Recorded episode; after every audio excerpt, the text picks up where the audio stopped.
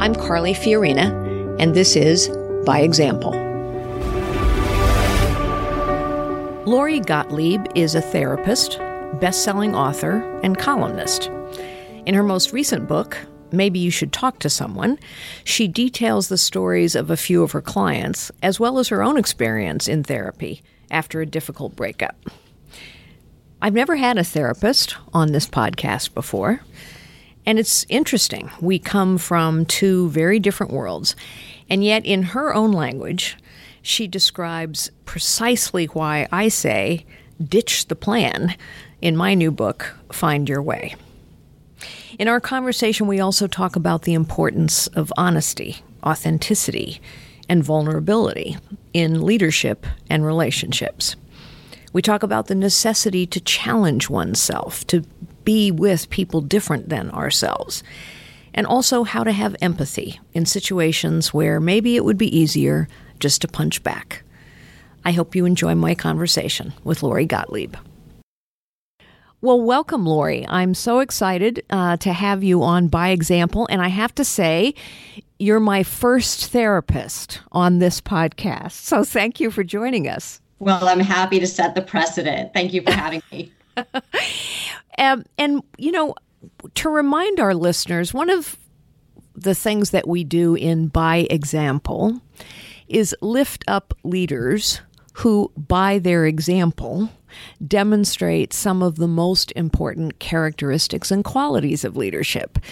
I don't believe that leaders are defined by their position or their title. And that's one of the reasons why we have people from all walks of life, all kinds of people, people in all kinds of circumstances. The thing that binds them together is that they have demonstrated some essential qualities of leadership.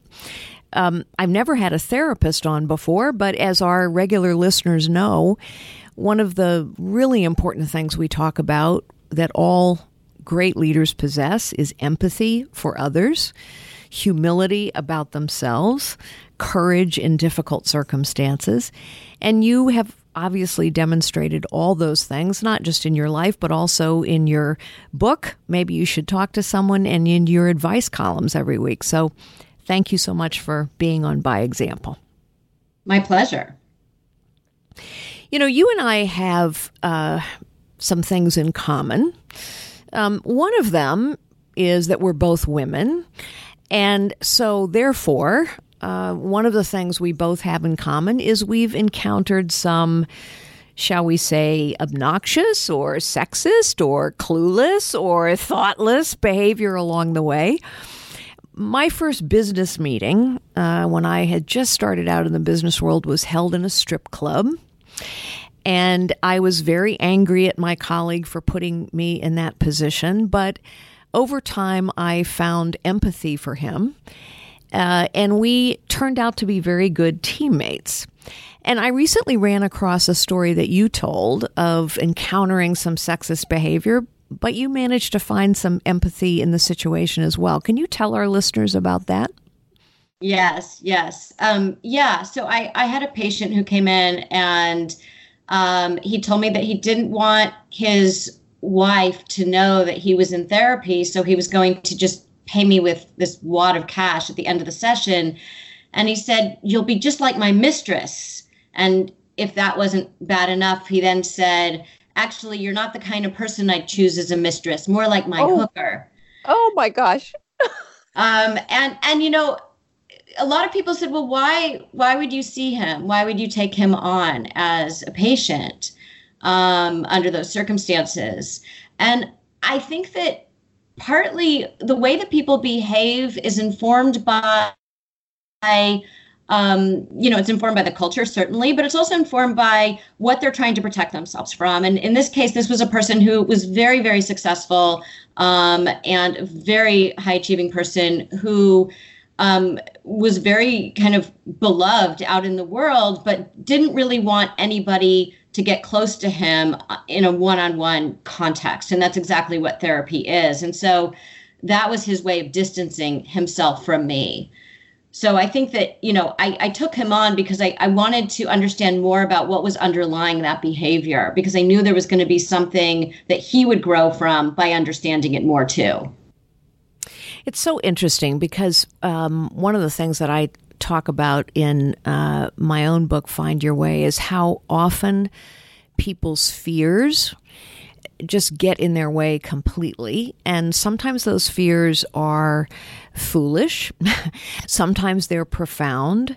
Um, but obviously, you deal with a lot of patients who are afraid of something. In the particular case of this uh, patient you were describing, he was afraid of getting close to someone.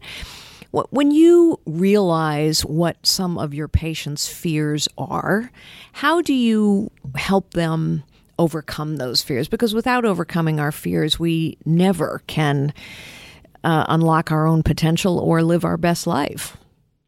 Yeah, that's a really important point. We always like to say that insight is the booby prize of therapy, meaning that you can have all the awareness in the world about why you behave the way you behave, what your fears are. But if you don't make changes out in the world, the insight is useless. So you can say, oh, now I understand why I have this fear or that I have this fear.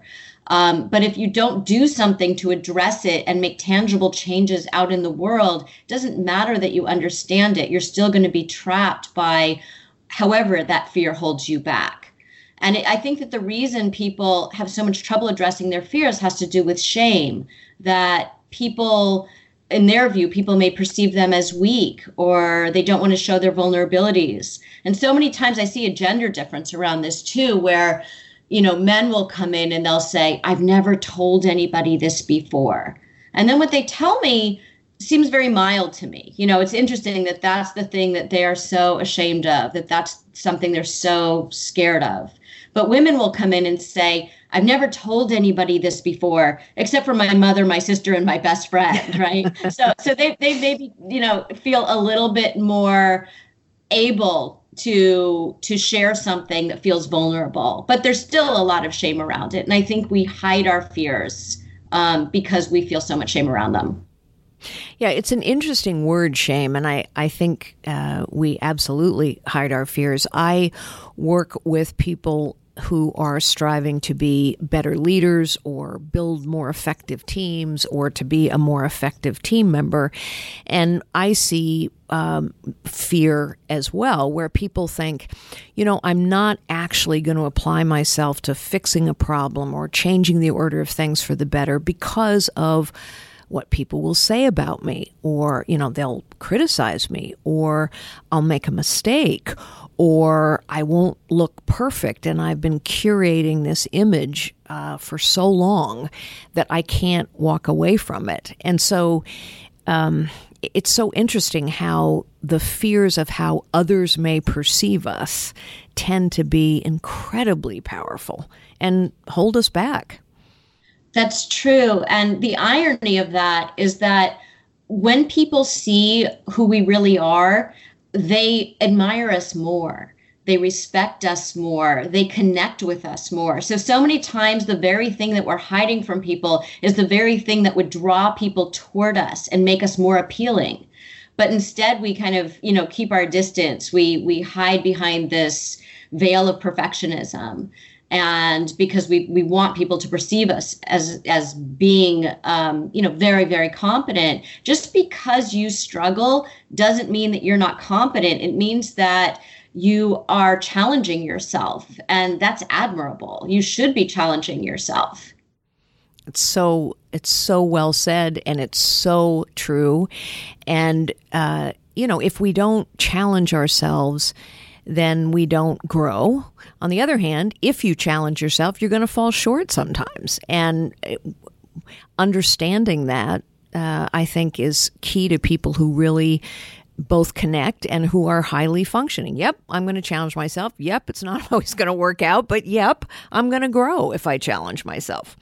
That's right. And it's funny because we tell our kids that. You know, we're very comfortable saying to our kids, you will learn from failure. You will learn from making mistakes. Your mistakes are a way of teaching you something and it will lead you in another direction, right? It'll help you to think about something in a new way.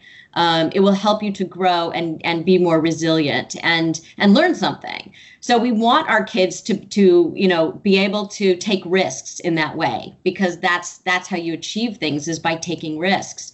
But when we're adults, we lose that capacity. We lose that freedom in our own minds. Nobody else feels that way. We just feel that way about ourselves. So we'll tell anybody, we'll tell our colleagues, go ahead, take risks. We want you to take risks, but we won't take our own advice.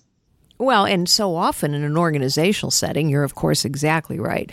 So often in an organizational setting, you know, people in an organization will say, yes, yes, we want risk taking and innovation. And I always say, well, then you need to tolerate mistake making.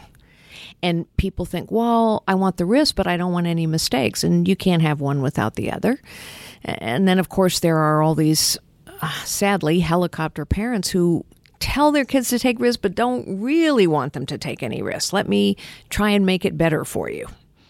Yeah, that's right. And of course, then what happens is these kids don't know what to do when inevitably as as humans struggle right that's just part of the human condition um, they're going to try to cover that up as adults, or they're just going to stay in their comfort zone and never stretch themselves. And that leads to a lot of lack of fulfillment in life, not just professionally, but personally. If you don't stretch yourself, you live a very kind of you know boring life. There, there's there's no challenge, there's no passion, um, and and I don't think that anybody wants that for their kids or for themselves. Yes, and yet we we allow our the voices in our head about what people are going to think if we make a mistake or if we fall short. We allow those voices in our head sometimes to have too much space in our lives. Yeah. In my therapy practice, I see a lot of people who struggle with that. Um, you know, they they are very very successful and they are so afraid of somebody seeing you know a mistake or something that they tried but it wasn't as successful as you know everything else that they've done. Um, and they they they very much don't want anybody to know about that. And i think the problem is nobody's talking about it because everybody has that happen in their lives. And people cover it up so much that when it happens to you you think you're the only one. You think no one else has experienced that or no one else who's you know reached my level of whatever your level is um, in whatever field you're in. Um, nobody else has has had that happen to them and yet they have. It's just that nobody's sharing it. So true. And you write also lori about the importance of, in fact, you said in your book that one of your perhaps most important credential is being a member of the human race, and you talk uh, so much about the power of connection, the importance of connection, the impact of collaboration. Talk a little more about that. We really grow in connection with other people. It's very hard to be your best, whether that's professionally or personally, if you're in your own bubble. That you need to see yourself reflected through the lens of somebody else. So in therapy, we hold up a mirror to people and we say, I want you to see your reflection and I want you to look at yourself in a way that maybe you're not so comfortable doing. I think if we don't do that out in the world where we get input from other people, um, then we don't get there, there's no freshness to our ideas but also we don't see ourselves clearly. So we may you know we all have blind spots and i think sometimes we keep shooting ourselves in the foot over and over and ending up in the same place and not realizing why. And and if you're working with other people or just in relationships if you're hearing what other people have to offer you in terms of feedback um, you're going to learn a lot about yourself and maybe understand how to move beyond something where you feel stuck. It's so interesting that you use the phrase hold up a mirror, and obviously that's what you're doing as a therapist. Uh, when I work with teams in all kinds of organizations, I say one of the most important things in order to actually make things better and solve problems that have festered and achieve more is to hold up a mirror see the truth, speak the truth, so that we can act on the truth. And it's interesting to me, of course, personally, we don't always see the truth or speak the truth, and therefore we can't act on the truth, but it's true in organizations of all kinds as well, where people will complain about a problem, talk about a problem, gossip about a problem, but they'll actually never get around to fixing it. Maybe because it's too scary to try, but frequently because they won't actually see it clearly enough to understand where they really are. And if you don't know where you are as an individual or as a team, then you can't get better, actually. Right. And so many times people don't see their own role in the situation. So they spend a lot of time, you know, it's much easier to see other people's role in the oh, situation. Oh, yes. so so they can tell you in great detail and, and and accurately, by the way, you know, what another person might be doing that's contributing to the problem. But the, they can't see what they might be doing that's contributing to the problem because they don't have the vantage point of being outside their own life. They're too close to it. Um, and so it's very easy to talk about externally what is happening, but it's much harder to look at what am I doing? Um, you know, even if I'm not causing the problem, is my response to the problem exacerbating the problem? Could I respond differently? Could I respond in a more productive way? It's so interesting. I laugh because uh, one of the things I frequently say, I'm sure this is not approved therapist speak, but I say, you know, everybody talks about change. Everybody talks about change, and organizations want change, and teams want change. Everybody wants positive change. I said, change is like heaven. Everyone wants to go there. Nobody wants to die. Which is to say, the reason I say it that way is because everyone, you're exactly right, everyone talks about it, but then when you get right down to it, it's no, no, no. They have to change. They need to do something different. It's not me. I'm okay. If everybody just would do what I'm doing, it'd be all right. They need to change. And I don't care whether, again, it's an individual, a team, an organization, people will resist the change that is necessary for them to make in order to make the situation better while pointing a finger at what everyone else needs to do and that's also why so often problems fester between people uh, and in organizations. I talk a lot about why change is so hard, and maybe you should talk to someone because what people don't realize is that with change, even positive change, even change that theoretically you want to happen, there there's loss because it's so much easier to cling to the familiar than to say I have to do something differently and you you you go into this place of uncertainty right? Because even if the familiar is unpleasant or even downright miserable at least you know what it is. But if you make change you're going to go into a place of uncertainty and i think humans have a lot of trouble with uncertainty. Um, you know it, it's very anxiety provoking. So i think that what happens is a lot of people will come into therapy and say um, you know, my partner needs to change, my boss needs to change, my colleague needs to change, right?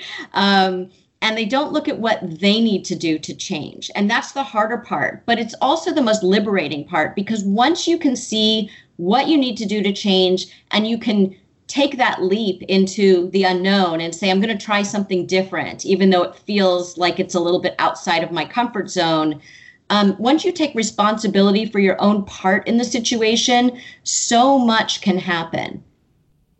Well, and it's such a um, wonderful reminder, everything that you just said about why the status quo is so powerful. The status quo is incredibly powerful, even if people are deeply dissatisfied with it. I mean, I see this in our clients and organizations all the time. And one of the things that I say is if you're going to change something for the better, you need the catalyst of leadership, which is an individual, forget their title, never mind their circumstances, who, to your point, can see clearly what they need to change and can help others change as well. And also, when you change, you influence other people's change, meaning it's like people do a dance, right? And if one person changes the dance steps, the other person involved in that is either going to have to change his or her dance steps too, or fall flat on the floor, which they don't want to do. Um, or they'll leave, or they'll leave the dance floor, which in, in some cases might be what needs to happen but nothing will change if you don't change the dance steps that if you stay involved in the same dance that you're doing with this person it's just going to continue indefinitely one of the other interesting things um, that I've observed in my life and career is that teams that are made up of people that are different from each other, truly diverse teams, always perform at a higher level. And yet, most organizations don't do very well at building diverse teams because we're all kind of most comfortable with people just like us. But I've learned that if you can put together a team where people truly challenge each other, are truly different from one another, not only is there much better holding up that mirror that we just talked about, but people learn better, they achieve more. Um, how do you think about that in your in your practice? Do you encourage people to seek out people that are different than themselves? Do you agree with me that people who are different than us challenge us differently, but then we so often achieve more because we're challenged differently? Yeah, definitely. I I think that when people come into me and say everyone that I've talked to says this, so therefore I'm right, right, about whatever problem it is. I say ask different people. There you go. Because it's groupthink. Um, yep. you know, it's it's like you you proving your case with the jury has already made its decision you know there, there was no there was no thought that went into it I, I, talk in the book about the difference between idiot compassion and wise compassion and i think that's related to this um, in idiot compassion our friends will say don't you think that so and so was wrong when they did this to me and your friends will say or or the people who are just like you will say yes absolutely you're right but wise compassion is where someone says, I want you to look at this from a different perspective. And I think diversity offers us wise compassion. It offers us the perspective of people who may see something that we can't see because our our vision is limited when everybody else is, is so similar to us.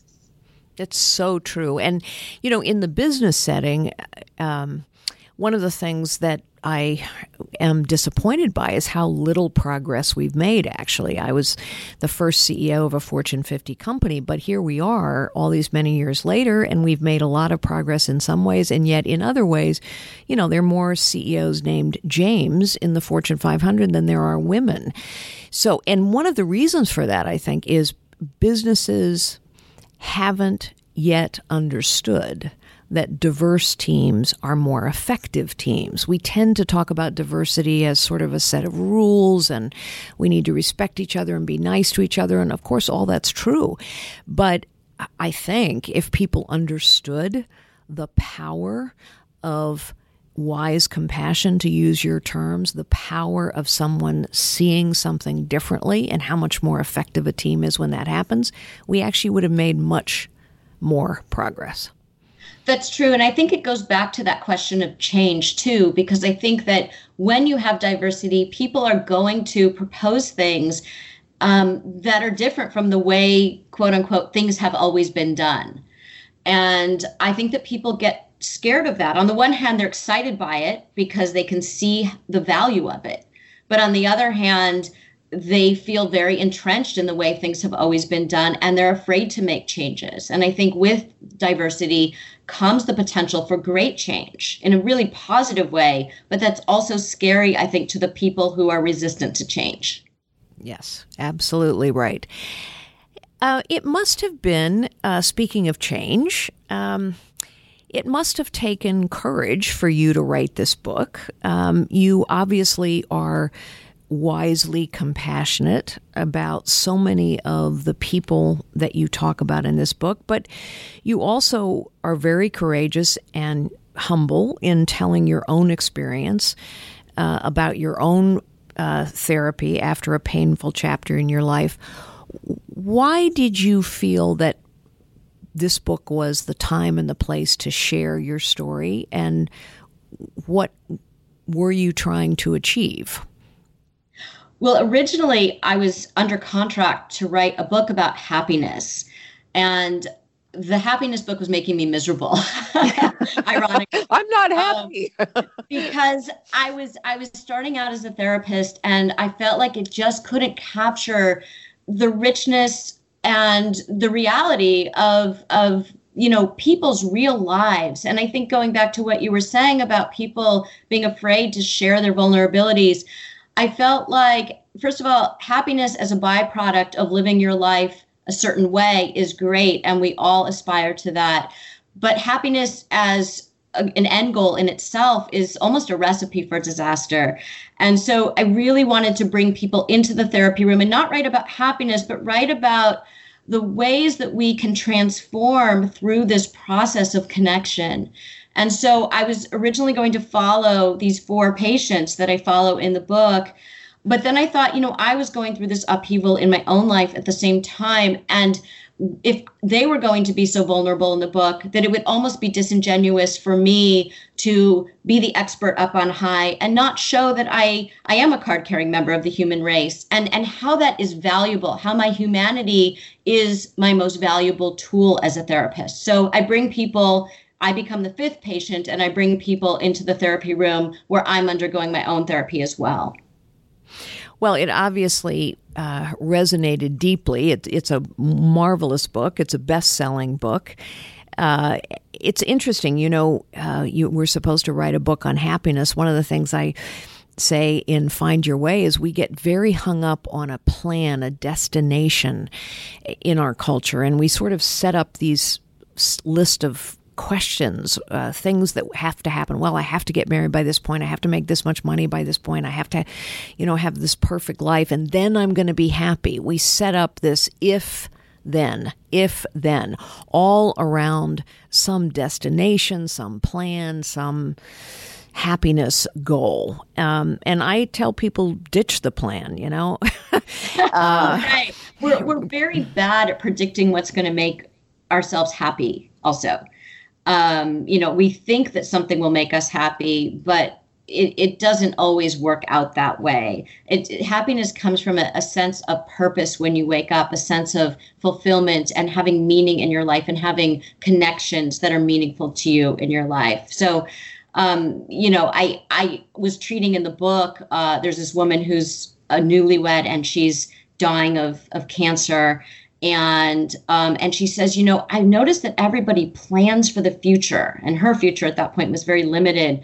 And she said, you know, in three years I'll buy a house, or at this point I'll apply for that new job, or whatever it is. And she said, what are people waiting for? Do you really need a terminal diagnosis to go after what you want? So I think that people can try to plan out their lives in a certain way, but life throws its curveballs. And if you really want something, I loved her question what are you waiting for? Yes. Well, it's I've seen people who have mapped out their whole lives from a career perspective and one of three things happens frequently to people like that. They might make it, you know, they might get to whatever they were after, but they've sacrifice so much along the way that they are not at all who they should be once they get there. Uh, or they get there and it's not at all what they thought, to your point of we can't always predict what makes us happy. You know, they get there, it's like, wow, is this all there is? I mean, this is what I was striving all this time for. Or they never get there at all. And then, you know, they've set themselves up to perceive their lives as a failure because their whole life was organized around this destination, this goal. Yeah, there's such a narrow view in that last case of, you know, what will make them happy. Um, and then if they if they have that one uh, sort of all their eggs in that one basket and that doesn't happen, they have a a big crisis of identity. Who am I? What is my worth? What is my value? What does this mean about me? Because they didn't consider other possibilities. It's almost like a failure of imagination. Yes, I think that's so true. And let's dig a little bit deeper, if we can, on this uh, notion of connection. Um, leaders always collaborate. Um, I say all the time. Um, a leader would never say, I alone can fix it. Never. It's just not how leaders think. Leaders connect, leaders collaborate. Um, and you, for example, in your book, you collaborate with other therapists not only to to see yourself more clearly but to get different ideas and you presumably are helping your patients become not only more connected but as a result better collaborators yeah i think a lot of people don't realize that as therapists, we are alone in the room with our patients, but that doesn't mean that we don't work on a team. So, most therapists belong to consultation groups where we meet weekly and discuss our cases to get feedback because we can always benefit from hearing someone else's perspective um, you know, in this moment I was stuck, or in this moment, here's what happened. What do you think? And often somebody who wasn't in that room will give me a very good idea to come back with the next week, and vice versa. Yeah. It's so interesting. I think you're right. I think most people would not assume that therapists think of themselves as part of a team. Uh, and yet, I don't care how smart each one of us are, we can't figure it out all by ourselves. That's right. And I think the other value of having collaborators is that they also reflect back to you what you're doing well. And I think feedback is both things it's what you're doing well and what you could be doing better. And you can't have one component without the other. Um, if you're just hearing what you're doing well, you're not growing. And if you're just hearing what you could be doing better, you're not getting um, I think it's not being reinforced the things that you are doing well, so that you can keep doing those. Um, so you know when you're in a, when you're in a room with a patient, nobody's saying that was a great intervention at the 20 minute mark. um, in fact, they might not like it, even though it was a great intervention. Right, right. Um, you know, so but but your colleagues can say that that was I, I liked what you did there. That was smart, and here's why and that helps you grow too so that you you you're not working in a vacuum i don't think any of us do our best work in any profession um, working in a vacuum so you obviously think, uh, and we've talked about empathies being so important, and humility, and seeing yourself clearly in the mirror, and collaboration and change. You're also a very funny person, and um, you clearly, I would imagine, bring humor into your uh, therapy room as well. Talk a little bit about humor and why that also is important to leaven life. I think it's it's crucial. Um, it's really important to be able to laugh at ourselves and laugh at sometimes the situation and and just you know the ways in which we can um, you know, not be so self critical. One of the things I notice with my patients is how unkind they can be to themselves. I had somebody write down everything she said to herself for a few days. And she came back the next week and she was so embarrassed. She said, I'm a bully to myself. Um, you know, the ways that we would never talk to a friend that way or a colleague that way, um, the self criticism, the, the not giving ourselves the benefit of the doubt um, we need to be able to be more kind to ourselves and i think part of that is humor part of it is being able to say you know it's it's funny when we make you know when we when we do things that that we you know that aren't perfect. Um, we can laugh at ourselves. And i think it's important to laugh at the human condition to laugh at ourselves to allow others to laugh at themselves um, because then we feel more comfortable taking risks. And we know that if something goes wrong, it's going to be okay and we will learn from it and do better. It's a wonderful recipe for humor and and uh, you're so right. We we get. Uh, I mean, it's a serious world, you know, and there's serious issues, and sometimes it's just a relief to be able to laugh at a situation, at ourselves, and laugh with others about the situation we perhaps have put ourselves in. And, and laughter is a way of saying, it's a way of connecting. It's a way of saying, I understand you, you understand me. Um, we can share this joint um, moment together of humor because we both see something from a similar perspective and it, it makes people feel good um, to feel understood. I think, in, especially in the workplace, people are so worried about their performance that sometimes they don't take the time to understand somebody else. And then, you know, that's where a lot of, I think, things go, that's where things go wrong. So true.